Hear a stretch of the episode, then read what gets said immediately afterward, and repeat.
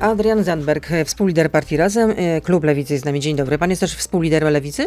Dzień dobry. Lewica jest e, szeroką formacją, w której jest partia Razem, jest Nowa Lewica, jest Polska Ale Partia liderów jest dwóch, tak? Rozumiem, że to jest Czazasty i Biedroń, Nie, tak? Włodzimierz Czarasty i Robert Biedroń są liderami Nowej Lewicy. A Jednej pan z jest partii, w partii Razem. są częścią bloku Lewicy. No i jeszcze porozmawiamy, co tam się dzieje na, na Lewicy i nie tylko, ale na, na początek chciałabym zapytać o szczyt NATO, na zakończony. Czy pana zdaniem NATO wyszło mocniejsze z tego szczytu? Wewnętrznie chyba tak. To znaczy są plany działania i te plany działania... No, rozumiem, Nastąpiła że, zmiana doktryny. rozumiem, że porozmawiamy o ich szczegółach dzisiaj o 14 na spotkaniu na Radzie Bezpieczeństwa Narodowego. Czyli dobrze, że prezydent zwołuje RBN, tak? Tak, myśmy się zwracali zresztą do prezydenta o to, żeby RBN został po szczycie zwołany, bo uważamy, że jeżeli chodzi o sprawy bezpieczeństwa, no to to jest taka naturalna platforma, gdzie można porozmawiać bez kamer. A, a to jest potrzebne, bo mówimy tutaj o sprawach, które no, sięgają dalej niż jedna kadencja Sejmu i niż władza jednej partii. Więc jeżeli chodzi o te plany działania, to mamy oczywiście trochę pytań, ale to, e, to jest realna zmiana. Jeśli chodzi o rozczarowanie em, delegacji ukraińskiej, no to myślę, że było tam trochę emocji, ale tu też pewnie o szczegółach kuluarowych dowiemy się na Radzie Bezpieczeństwa Narodowego. No, główny hamulcowy z tego, co słyszymy, to jest y, wstąpienie Unii do, znaczy Ukrainy, przepraszam, do NATO, to, jest, to są Stany Zjednoczone. Więc e, myślę, że proszę pozwolić, że zwolnię się z odpowiedzi na te pytania przed posiedzeniem Rady. A o co chcecie zapytać jeszcze właśnie tej Radzie Bezpieczeństwa Narodowego? Pan się też osobiście wybiera, rozumiem, tak? No to jest kwestia tego, jak w tej nowej doktrynie mieszczą się polskie zobowiązania i e, jaki ma być udział polskich sił w tych, w tych szybkich działaniach. I no ale to z natury rzeczy nie są to pytania do omawiania poza Radą Bezpieczeństwa Narodowego, która i mądrze ma e, niejawny charakter. No Erdoğan trochę e, studził nadzieję na szybką ratyfikację akcesji Szwedów do NATO, bo e, dziennikarzom powiedział, że parlament się dopiero zbierze po wakacjach, czyli przed październikiem taka decyzja nie nastąpi, ratyfikacja. Dobrze, żeby nastąpiła z przyczyn oczywistych, jeżeli chodzi o basen Morza Bałtyckiego. Pakt senacki, czy porozumienie w ramach opozycji, mm, mm, żeby w wyborach się po prostu y, opozycja nie konkurowała, więc wy, wystawiacie po jednym kandydacie w każdym z okręgów, gdzie są jednomandatowe okręgi y, wyborcze y, w ramach wyborów do Senatu. Czy ten pakt został zerwany i zawieszony? Co się dzieje? No bo mamy sprzeczne informacje. Trwają rozmowy. No bo pana kolega Robert Biedroń w jednym z programów w poniedziałek w Wirtualnej Polsce powiedział, że rozmowy zostały zerwane, bo jeden z liderów uważa, że trzeba po prostu jednak dokonać pewnych zmian, bo zmieniły się sondaże. Tutaj chodzi o trzecią drogę, która jednak e, no, nie wypada najlepiej, a na pewno wypadała lepiej w sondażach jakiś czas temu. Teraz e, to wszystko pospadało, w związku z tym no, wymaga to renegocjacji. Jeszcze należy mi się pewnie mniej e, miejsc e, na listę.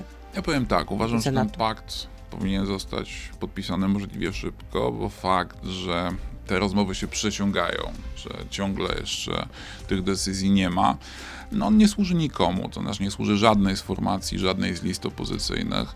E, Myślę, że to byłby dobry sygnał, gdyby ten pakt został sfinalizowany. Takie jest moje stanowisko w tej sprawie, takie jest w ogóle stanowisko lewicy. No niestety to się przedłużało, nie za sprawą lewicy. E, Czyli za czyją sprawą? Zostawmy to naprawdę. Ale za sprawą Koalicji Obywatelskiej Ja- Donalda Tuska? Naprawdę, myślę, że jeżeli chcemy doprowadzić do tego, żeby No dobrze, to ale dowieść, pana to kolega Robert Biedroń jakiś taki bardziej był gadatliwy, można powiedzieć, a pan tutaj po prostu będzie teraz y, wstrzemięźliwy bo do ja bólu. chciałbym to dowieść. Bo chciałbym, żebyśmy po prostu to dowieźli. Uważam, kiedy że to to jest dowieziecie? Uważam, że powinno to się wydarzyć jak najszybciej w najbliższych tygodniach. Słyszymy, że nieuzgodnione są y, kandydatury co do Mazowsza i Wielkopolski, bo to jest najwięcej okręgów. To prawda? Są kontrowersje dotyczące konkretnych okręgów, ale naprawdę Ale jakie kontrowersje? dotyczące tego, że różne formacje chciałyby w tych okręgach wystawić swoich kandydatów i się e, na ten temat e, dyskutuje. Natomiast e, ja dlatego nie chcę wchodzić w te szczegóły, bo mi naprawdę zależy to dowieść, panie redaktor. Uważam, że to będzie bardzo nierozsądne, jeżeli formacje opozycyjne przy ordynacji większościowej do Senatu nie byłyby w stanie się w e, sprawie paktu dogadać. Uważam, że należy się dogadać, a tutaj wstrzemięźliwość w słowach raczej Nic może pomóc niż przeszkodzić. Czegoś nie dowiemy. Rozumiem, że Lewica zachowuje status quo, czyli 10 potencjalnych miejsc, tak? Lewica zachowuje przede wszystkim spokój i zachowuje się odpowiedzialnie. No ale 10 miejsc, tak? Ja jestem zainteresowany tym, żeby pakt powstał. Jestem No to już pan zainteresowany, żeby była tak, no to proporcjonalna pan powiedział. reprezentacja i myślę, że tak będzie. No to dobrze, Rzecz to- polega na tym, że tak stało To się wcześniej ten, niż to później. kiedy ten pakt senacki zostanie domknięty? Do końca lipca? Mam nadzieję, że wcześniej. Czyli w tym tygodniu, w przyszłym? To będzie zależało od rozmów, które trwają także w tym tygodniu. A, to jeszcze w tym tygodniu trwają rozmowy, tak? E, Czy będą się jutro, pojutrze? Jak się rozmawia, to się rozmawia cały czas. No nie pan rozmawia, tylko Dariusz Wieczorek, z tego co słyszymy ze strony Zgadza się. Lewicy. Ale, rozmo- przekaz... rozmowy trwają. ale pan ma jakąś wiedzę na temat tych rozmów, czy to jest tak, że Dariusz Wieczorek przekazuje to tylko Mamy e, Włodzimierzowi Mamy Czarzastemu? bieżące informacje dotyczące tego, A, ale, jesteście nie, informa- tak? ale nie podzielę się, pani, pani redaktor, tutaj tymi kontrowersjami dotyczącymi konkretnych okręgów z tej oczywistej przyczyny, o której mówiłem. To nie pomogłoby tym rozmowom. Czy będą transfery posłanek z lewicy do koalicji obywatelskiej? Nie wydaje mi się, że czegoś takiego miało dojść. No, mogę mówić w imieniu razem. Nic Nie ma pan takich obaw. No, nasi dziennikarze śledczy Mariusz Gierszewski i Radosław Gruca wczoraj donieśli, że y, szykuje się taki transfer do Koalicji Obywatelskiej. Tutaj chodzi też y, o posłankę, byłą posłankę Polski 2050, czy też aktualną, ale w grę wchodzą też dwa nazwiska z Lewicy. Właściwie jedno była y, posłanka z Lewicy Karolina Pawlicza, która opuściła wasze szeregi i Katarzyna Kotula. No, tutaj żadnych newsów, jeżeli chodzi o panią Karolinę Pawliczak, nie ma. To się wydarzyło czas jakiś temu. Pani posłanka uznała, że, do lewicowy, Koalicji że, że lewicowy program e, niezbyt jej odpowiada. Mimo, że y, z E, Lewicą współpracowała chyba od i, 2002 e, roku, z tego co pamiętam. I, I tyle, no podjęła taką decyzję. Ale A to już- rozczarowała was, zdenerwowała, zaskoczyła. Myślę, że przyjęliśmy to wszyscy ze, ze zrozumieniem. Aha, jest wam wszystko jedno po nie, prostu. po prostu to tutaj doszło do programowego rozejścia, no i tyle. E, W cywilizowanej formie. Czyli rozumiem, że nie było aż tak cennym nabytkiem, żeby się po prostu tutaj nad tym jakoś e, specjalnie e, roztkliwiać. A Katarzyna Kotula? Wydaje mi się, że proszę wybaczyć, ale to chyba jakiś fake. No, według naszych dziennikarzy to nawet mm, takie osoby jak Tomasz Trelat czy Monika Falej też byli sądowani. Czy ewentualnie byliby zainteresowani startem e, z Koalicji Obywatelskiej? Pani redaktor, sądowanych mogło być naprawdę bardzo wiele osób e, i pytanych, e, ale to... Czyli pan nie przewiduje żadnych transferów, rozumiemy, z odpowiedzią Jest Lewicy? pewna różnica. Nie sądzę, żeby do czegoś takiego doszło. Myślę, że też gdyby formacje opozycyjne w tych najbliższych tygodniach, mówiąc całkiem już poważnie, zamiast zająć się walką o zdobycie większości parlamentarnej w kolejnym parlamencie, zajmowały się tym, żeby nawzajem się osłabiać, to byłoby to bardzo głupie. A ile jedynek dostanie partia Razem na wspólnej liście Lewicy? Będziemy w dosyć podobnej formule startować jak w 2019 roku. No to, pani redaktor, znowu będziemy ogłaszali listy w momencie, kiedy No. pan prezydent ogłosi wybory. Pan dostanie jedynkę? Będziemy w dosyć stabilny sposób wyglądały te listy. To mogę pani z góry powiedzieć, że tutaj y, zaskoczeń nie będzie. No to kto w takim razie dostanie jedynkę z Warszawy, skoro pan jest y, z Warszawy, Magdalena Biejat, y, współliderka partii Razem jest z Warszawy, Włodzimierz Czarzasty jest z Warszawy, Robert Biedroń też mieszka w Warszawie.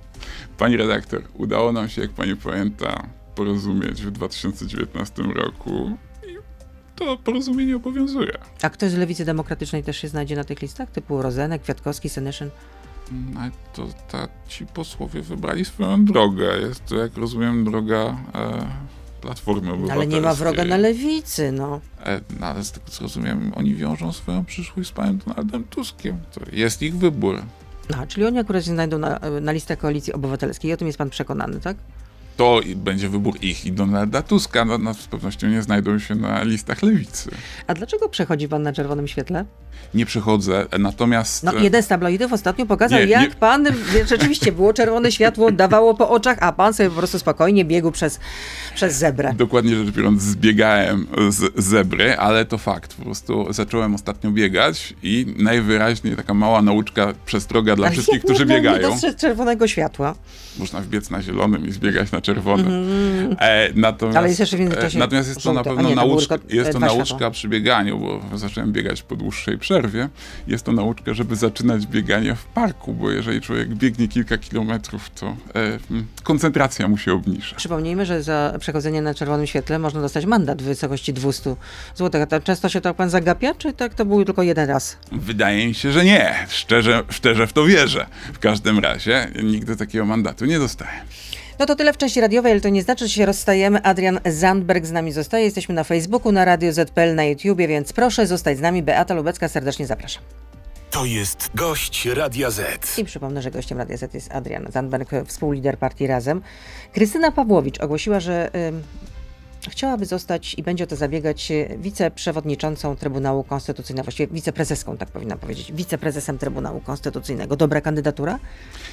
Brzmi to jak żart, mało śmieszny zresztą. Natomiast e, myślę, że to jest wyznacznik tego, co stało się z Trybunałem.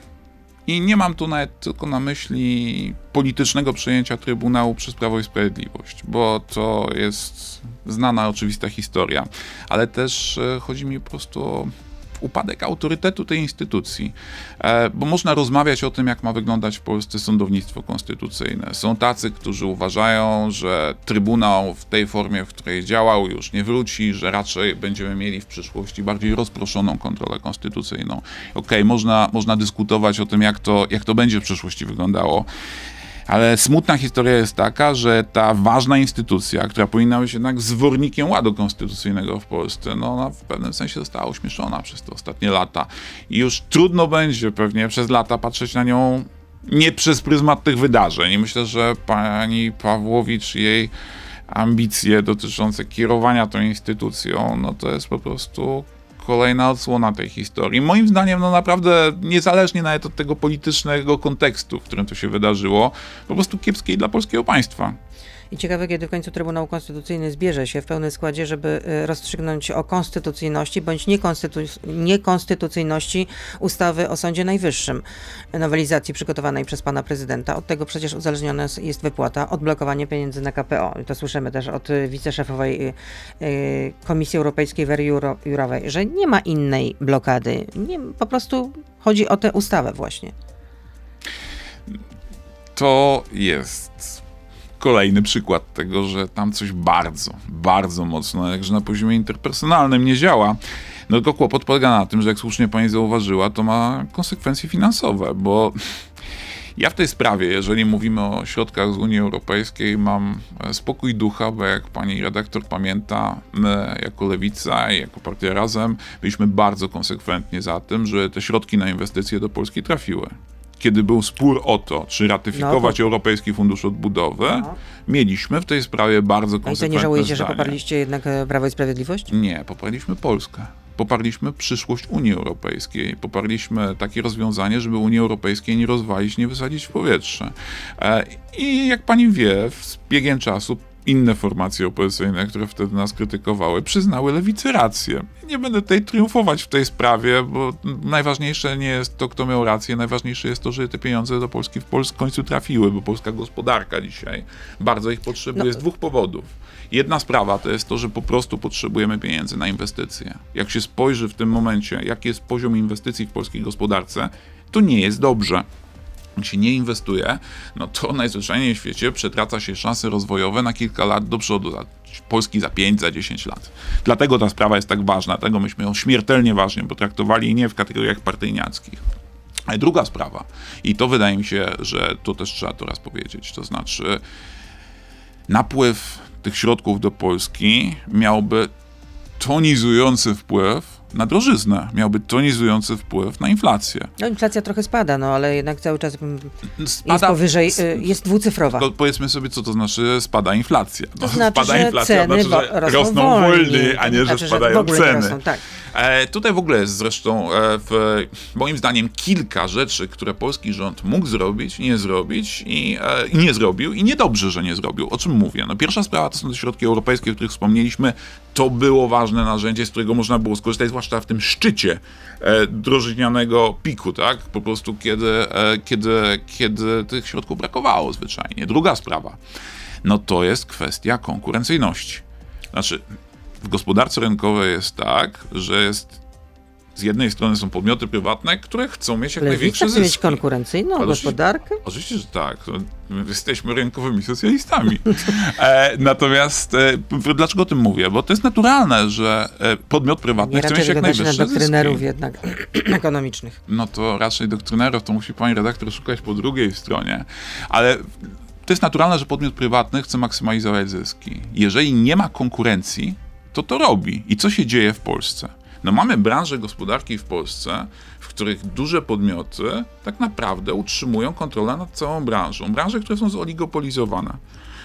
Wiadomo, że to dotyczy rynku energii, wiadomo, że to dotyczy paliw, o tym dużo rozmawiamy i dobrze, ale nie tylko. To jest też kwestia sieci handlowych. To jest też kwestia tego, że firmy, które kontrolują to, co ląduje w naszym koszyku, kiedy idziemy do, do sklepu, to one też działają na bardzo skoncentrowanym rynku i wykorzystują ten fakt. Ja powiem szczerze, uważam, że Polska i polski rząd powinien zrobić dużo więcej, Ale żeby co to powinien zrobić? Co powinien zrobić? Rozbijać zmowy cenowe. Ale w jaki sposób? Dlatego mamy Urząd Kontroli Konkurencji i To, Konsumentów. to pana, pana zdaniem ten urząd jest jakiś, mm, nie wiem, działa e, zbyt y, mm, opieszale, czy też y, Myślę, że są dwie sprawy. Jedna sprawa za jest mało energetyczny? Uważam, że ramy prawne, których działa są, e, no powinny być nieco, nieco Czyli szersze. Łokik, czy Łokik ma związane ręce, tak? Rozumiem? Uważam, że są rozwiązania z innych krajów, od, e, poczynając od, od państw Europy Zachodniej, a kończąc na Izraelu, z których warto było skorzystać, żeby dać Łokikowi No, czyli lepsze rozumiem, że jak przejmiecie narzędzia. władzę, to w takim razie kompetencje Urzędu Ochrony Ale jest jeszcze druga zostanie, sprawa. zostaną To poszerzone, Jest jeszcze tak? druga sprawa, tak. To jest też taki, polity, taki polityczny klimat. To znaczy, mm, no, mamy w Polsce niestety rząd, który po prostu bardzo boi się dużych podmiotów gospodarczych. Nie wiem, czy pani zwróciła uwagę, na przykład, kiedy przyjechał do Polski Sam Altman, czyli prezes OpenAI. To jest facet, który no, stoi na czele dużej amerykańskiej korporacji, która ma teraz bardzo konkretne interesy w Polsce. Znaczy, No I co oni chcą... takiego wydarzyło? I coś takiego Już wydarzyło. to w trzech zdaniach dosłownie. Unia Europejska chce przyjąć teraz akt regulujący sztuczną inteligencję. Żeby nie było tak, że żeby jakaś firma, że zarobić parę miliardów dolarów, naruszała prawa człowieka. Rozumiem, nie, Altman żeby nie to- było samowolki. Tak, Altman chce te regulacje rozmyć. I Altman jeździł po Europie, strasząc różne kraje, że jak Europa przyjmie takie rozwiązania, to oni wycofają swoje pieniądze. Wszyscy to przyjęli z pobłażaniem i z uśmiechem, bo Europa to jest bardzo duży rynek, więc nikt się z tego rynku tak bogatego nie wycofa, bo byłby po prostu bardzo nierozsądny. No i z drugiej strony był pan premier Morawiecki, który no po prostu zachowywał się jakby Boga za nogi złapał, że ten wielki prezes korporacji zechciał się z nim spotkać. Ja, ja po prostu patrzyłem na tą scenę i miałem flashbacki. Nie wiem, czy pani pamięta, jak było, e, była kwestia e, tego, że mm, mm, premier spotkał się z chińskimi dostawcami gotowych rozwiązań samochodów elektrycznych i potem wpadł na taką opowieść, że w Polsce będzie milion samochodów elektrycznych. Tak jak rozumiem, miały być to te chińskie składaki, tylko robione w Polsce. Mm, Efekt jest taki, że tam las wycięli, samochodów elektrycznych nie ma e, i tyle, tak? Ale dokładnie ten sam barani wzrok, którym premier wpatrywał się w kontrahentów z innych krajów widziałem. Kurczę, my musimy w Polsce przestać w końcu zachowywać się jakby lata 90. trwały. Jesteśmy dosyć rozwiniętą europejską gospodarką. Mamy świetnie wykształconych pracowników. dobrze, no Mamy to- infrastrukturę.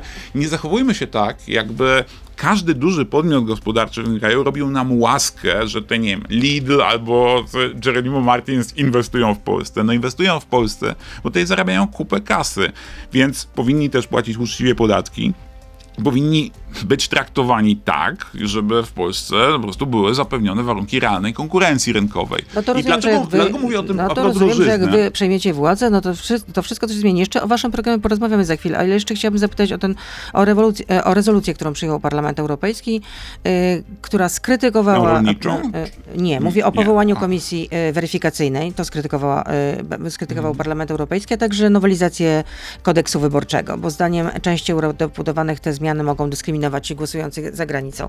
No i też e, w ramach tej rezolucji wzywa się do tego, żeby Polska wycofała się po prostu z tego, e, z tego e, projektu. E, Za tym zagłosowali również europosłowie reprezentujący lewicę, no a jest olbrzymie oburzenie ze strony Prawa i Sprawiedliwości, rządu i europosłów Prawa i Sprawiedliwości, że no, polscy europosłowie głosując w ten sposób zagłosowali przeciwko Polsce.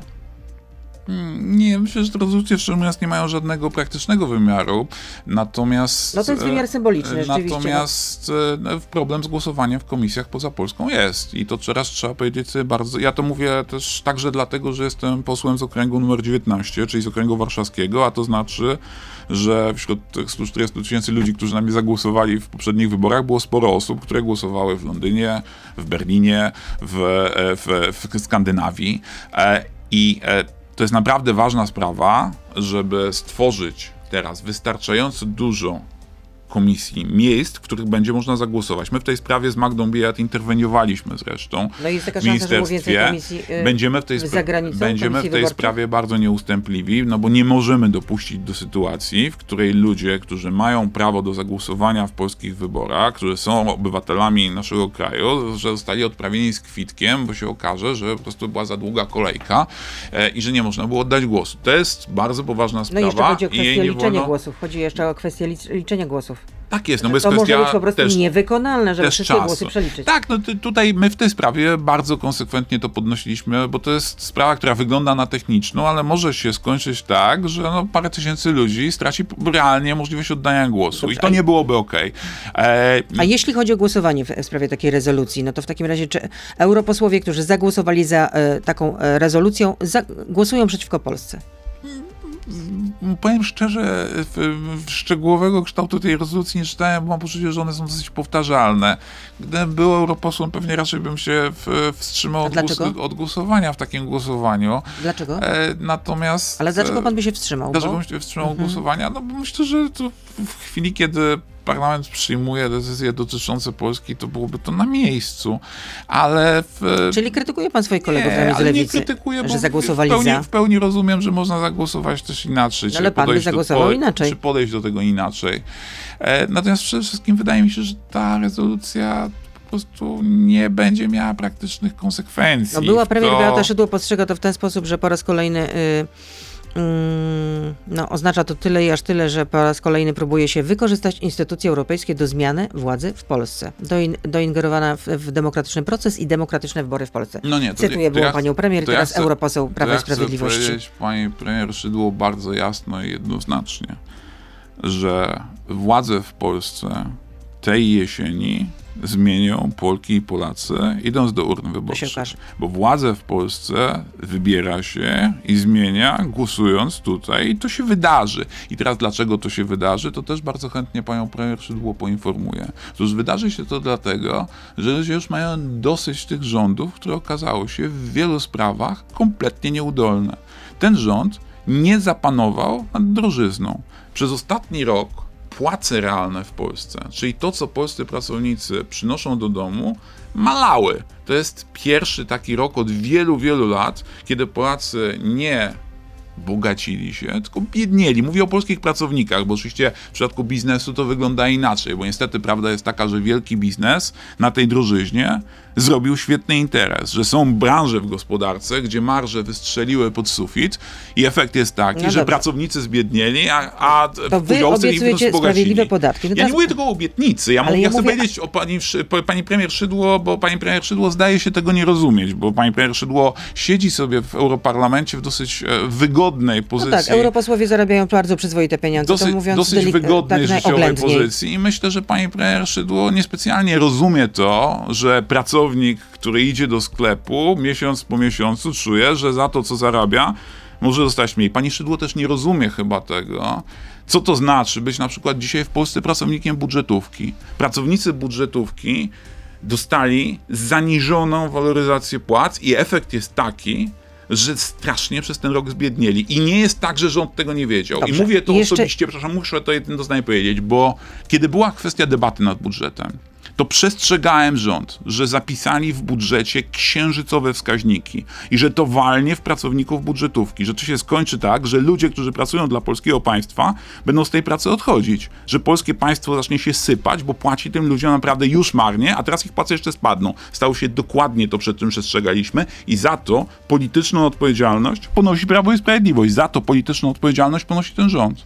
E, Stawki podatkowe mamy y, 12-32%, a wy chcecie to zmieniać, bo obiecujecie sprawiedliwe podatki. Znaczy, jakie stawki podatkowe powinny obowiązywać? Przede wszystkim to jest kwestia podatku korporacyjnego.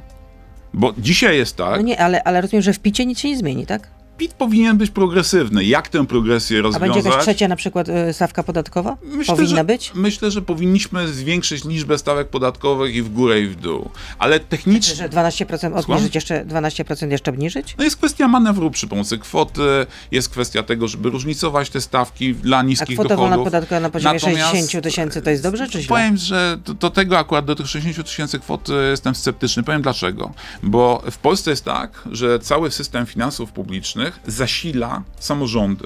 Więc podniesienie kwoty wolnej do 60 tysięcy złotych w taki mechaniczny sposób skończyłoby się tak, że budżety biedniejszych samorządów po prostu by się nie dopięły. A to są pieniądze na szkoły, to są pieniądze dla pracowników socjalnych, to są pieniądze No to dla wielu wiadomo, ważnych tak. instytucji. Mi zależy na tym. To znaczy, no całkiem serio mówię. Na pracownikach budżetówki, pracownikach samorządowych. Ja trochę, powiem tak, ja jestem trochę w polityce po to, żeby to się w końcu zmieniło. Że polskie państwo zaczęło tym ludziom No płacić to, porządnie. to musicie współrządzić, bo do, dopóty, dopóki to nie nastąpi, to nic się nie zmieni akurat w tej Ale po to sprawie. jesteśmy w polityce, że No. mieć wpływ na rządzenie. Niektórzy tak? postrzegają, że pan niewiele robi. Takie są też komentarze. Państwo naprawdę opiekuńcze y, y, obiecujecie i na przykład zwracacie uwagę i słusznie, że zasiłek dla osoby, która opiekuje się niesamodzielnym krewnym, jeśli z tego powodu nie podejmuje pracy, bo nie może, bo po prostu na przykład ta osoba wy, wymaga y, całodziennej opieki, to jest 620 zł. No na Boga, no przecież z tego się nie da utrzymać. Nie ma takiej możliwości. To ile powinien wynosić taki zasiłek?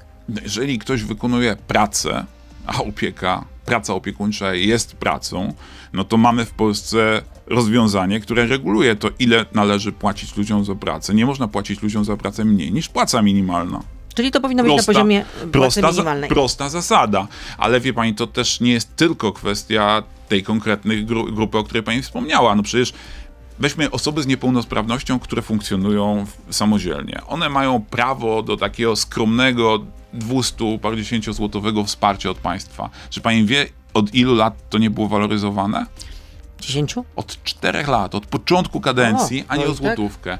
Mamy w Polsce system, który niestety mm, opiera się na tym, czy politycy z łaski dają podwyżkę, czy nie. I mi się to nie podoba. Ja bym chciał, i tak rozumiem nowoczesne państwo dobrobytu, że jeżeli umawiamy się na to, że są jakieś świadczenia społeczne, To one będą waloryzowane. automatycznie. Nie tak, że przychodzi Jarosław Kaczyński Będzie 13, i mówi, 14 słuchajcie, emerytura. mam taki pomysł, wybory idą, to ja dzisiaj jednak wam dam podwyżkę. Nie. I to dotyczy, dotyczy świadczeń społecznych. Mam nadzieję, że co do tego uda się wypracować zgodę, ale moim zdaniem ta sama logika powinna dotyczyć też budżetówki. Bo jeżeli ktoś idzie pracować dla polskiego państwa, to powiedzmy sobie otwarcie, decyduje się na to, że nie będzie zarabiać kokosów, ale powinien mieć zagwarantowane dwie rzeczy. Po pierwsze, życiową stabilność, i po drugie, przewidywalność. Polskie państwo powinno tę przewidywalność oferować. Co to znaczy? To znaczy, że jeżeli ceny utrzymanie człowieka idzie w górę, tak? Jeżeli koszty idą w górę, to powinna dokonywać się automatyczna waloryzacja tych wynagrodzeń. Mówię o tym dlatego, że jeżeli się porozmawia z pracownikami, którzy pracują w inspekcjach, w urzędach jako szeregowi urzędnicy, ludziach, na których tak naprawdę to polskie państwo stoi, to ja wszędzie od nich słyszę jedną historię. Mamy wakaty. Jest No tak. coraz więcej wakatów, bo ludzie uciekają z pracy dla polskiego państwa. I dlatego potem, kiedy stoimy w tym, przy tym okienku i czekamy na to, że zostaniemy obsłużeni, to często jesteśmy rozczarowani, często Jest za mało po prostu ludzi do pracy. po prostu nie, no, nie da się wykonywać pracy, No to- jak to- nie ma pracowników. A jak polskie państwo płaci Marnie, marnie, no to tak to wygląda. To, To taki musi też, się to taki zmienić. też jest y, y, serwis. Pytania od słuchaczy. Jak Polacy mogą zaufać lewicy jako rzekomo formacji nowego pokolenia, skoro wasz główny lider, Włodzimierz Czarzasty, przez 7 lat, i to już po stanie wojennym, był członkiem komunistycznej y, PZPR? Czy to nie powinno być y, powodem do wstydu, członkostwo w PZPR-ze? ja akurat wywodzę się z innej tradycji. My razem No jesteśmy, razem, tak, no jesteśmy pan razem tak. z tradycji postsolidarnościowej. Ale jednak jeden z Natomiast, waszych liderów e, jest byłym członkiem natomiast PZPR-u. Jeden z liderów naszej partii koalicyjnej był członkiem PZPR-u, tak jak było nim miliony ludzi. Ale tak. zapisał się jeszcze po stanie wojennym. No stan wojenny to po prostu jednak była zbrodnia na polskim narodzie. Moja ocena tamtych wydarzeń jest znana i krytyczna. Natomiast też że chciałem jednak zwrócić uwagę na to, żeśmy trzymali pewne proporcje. Znaczy miliony ludzi w Polsce do tego PZPR-u należały. I robienie z nich wszystkich e, z, f, f, potworów i zbrodniarzy jest absurdem. I myślę, że dobrze, że to powiedział ktoś, kto akurat nie jest z tej tradycji. Ja z tej tradycji nie jestem, ale chcę to bardzo jasno i jednoznacznie powiedzieć. Polska będzie różnorodna i bardzo chciałbym, żebyśmy to uszanowali, to, że ludzie mają różne poglądy i różne historie i wszyscy musimy się w tej Polsce zmieścić.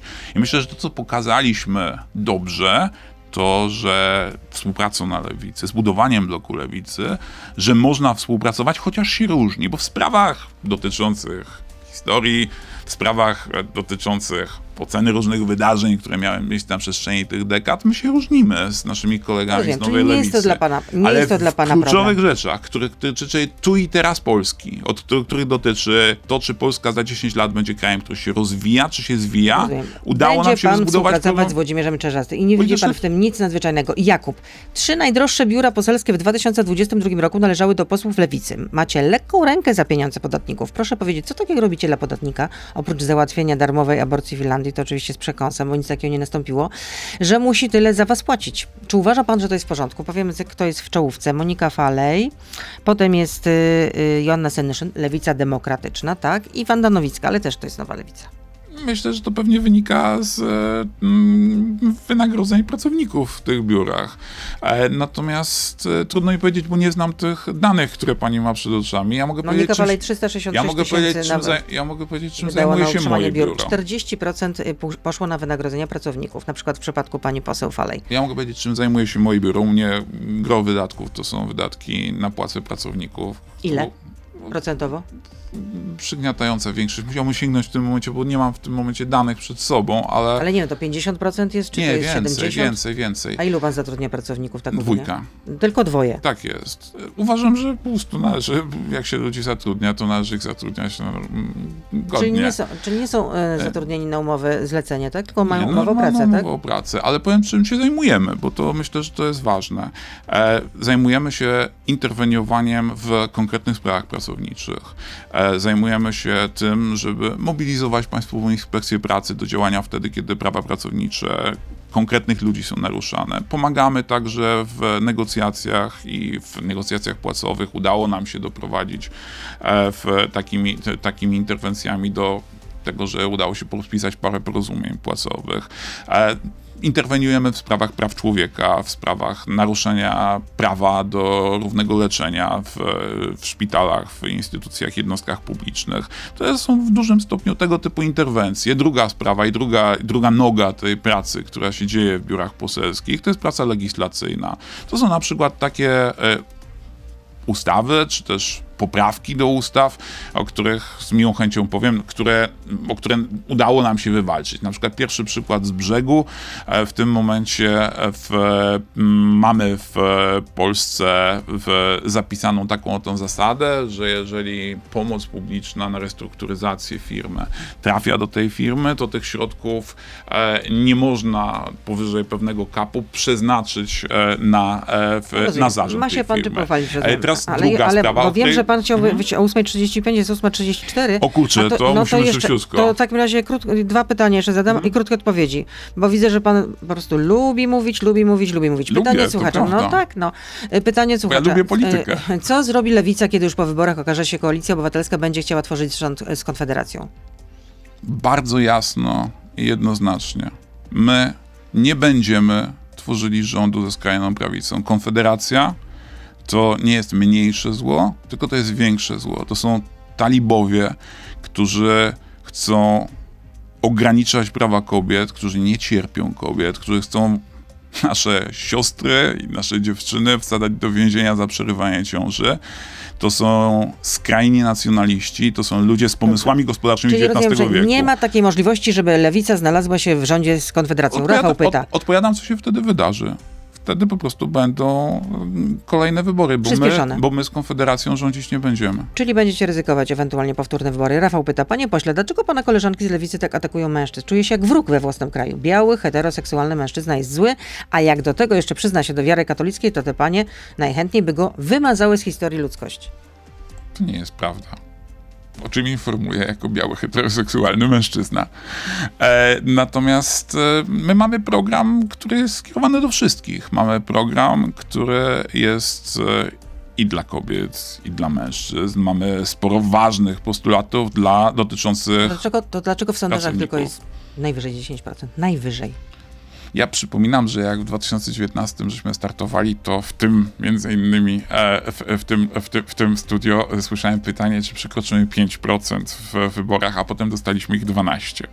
E, więc e, Teraz rozumiem, że pana Odpowie- zdaniem kazus powtórzy się jeżeli- sytuacja, Dzisiaj tak? wchodzimy w tę kampanię z 10-11%. Będziemy walczyć o to, że głos lewicy w przyszłym parlamencie był jak najsilniejszy. Droga do tego to jest konkretny program. Mieszkania. Chcemy. To wiemy, tak, tak. To już wiem. To jeszcze jest, no, jest 8.37. Ostatnie pytanie od słuchacza. Czy według pana Donald Tusk będzie idealnym kandydatem na premiera, gdy opozycja tak zwana demokratyczna wygra wybory?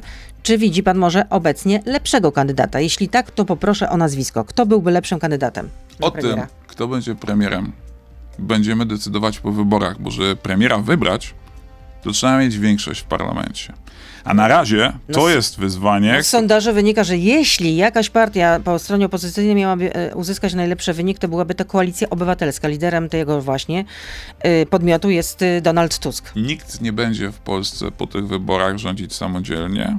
Będzie rząd koalicyjny. Naturą rządów koalicyjnych jest to, że kiedy partie, które mają taki rząd stworzyć, wygrywają wybory, to Dziękuję do za wykład, bo sama bym za to nie wpadła. Adrian Zandberg, lider e, partii Razem, współliderem obok e, Magdy Bijat był z nami. Dziękuję bardzo, dobrego Dziękuję dnia. bardzo. Wypuszczam 8.37. Uciekam, do widzenia. Do widzenia. To był gość Radia Z. Słuchaj codziennie w Radio Z i na player radioz.pl.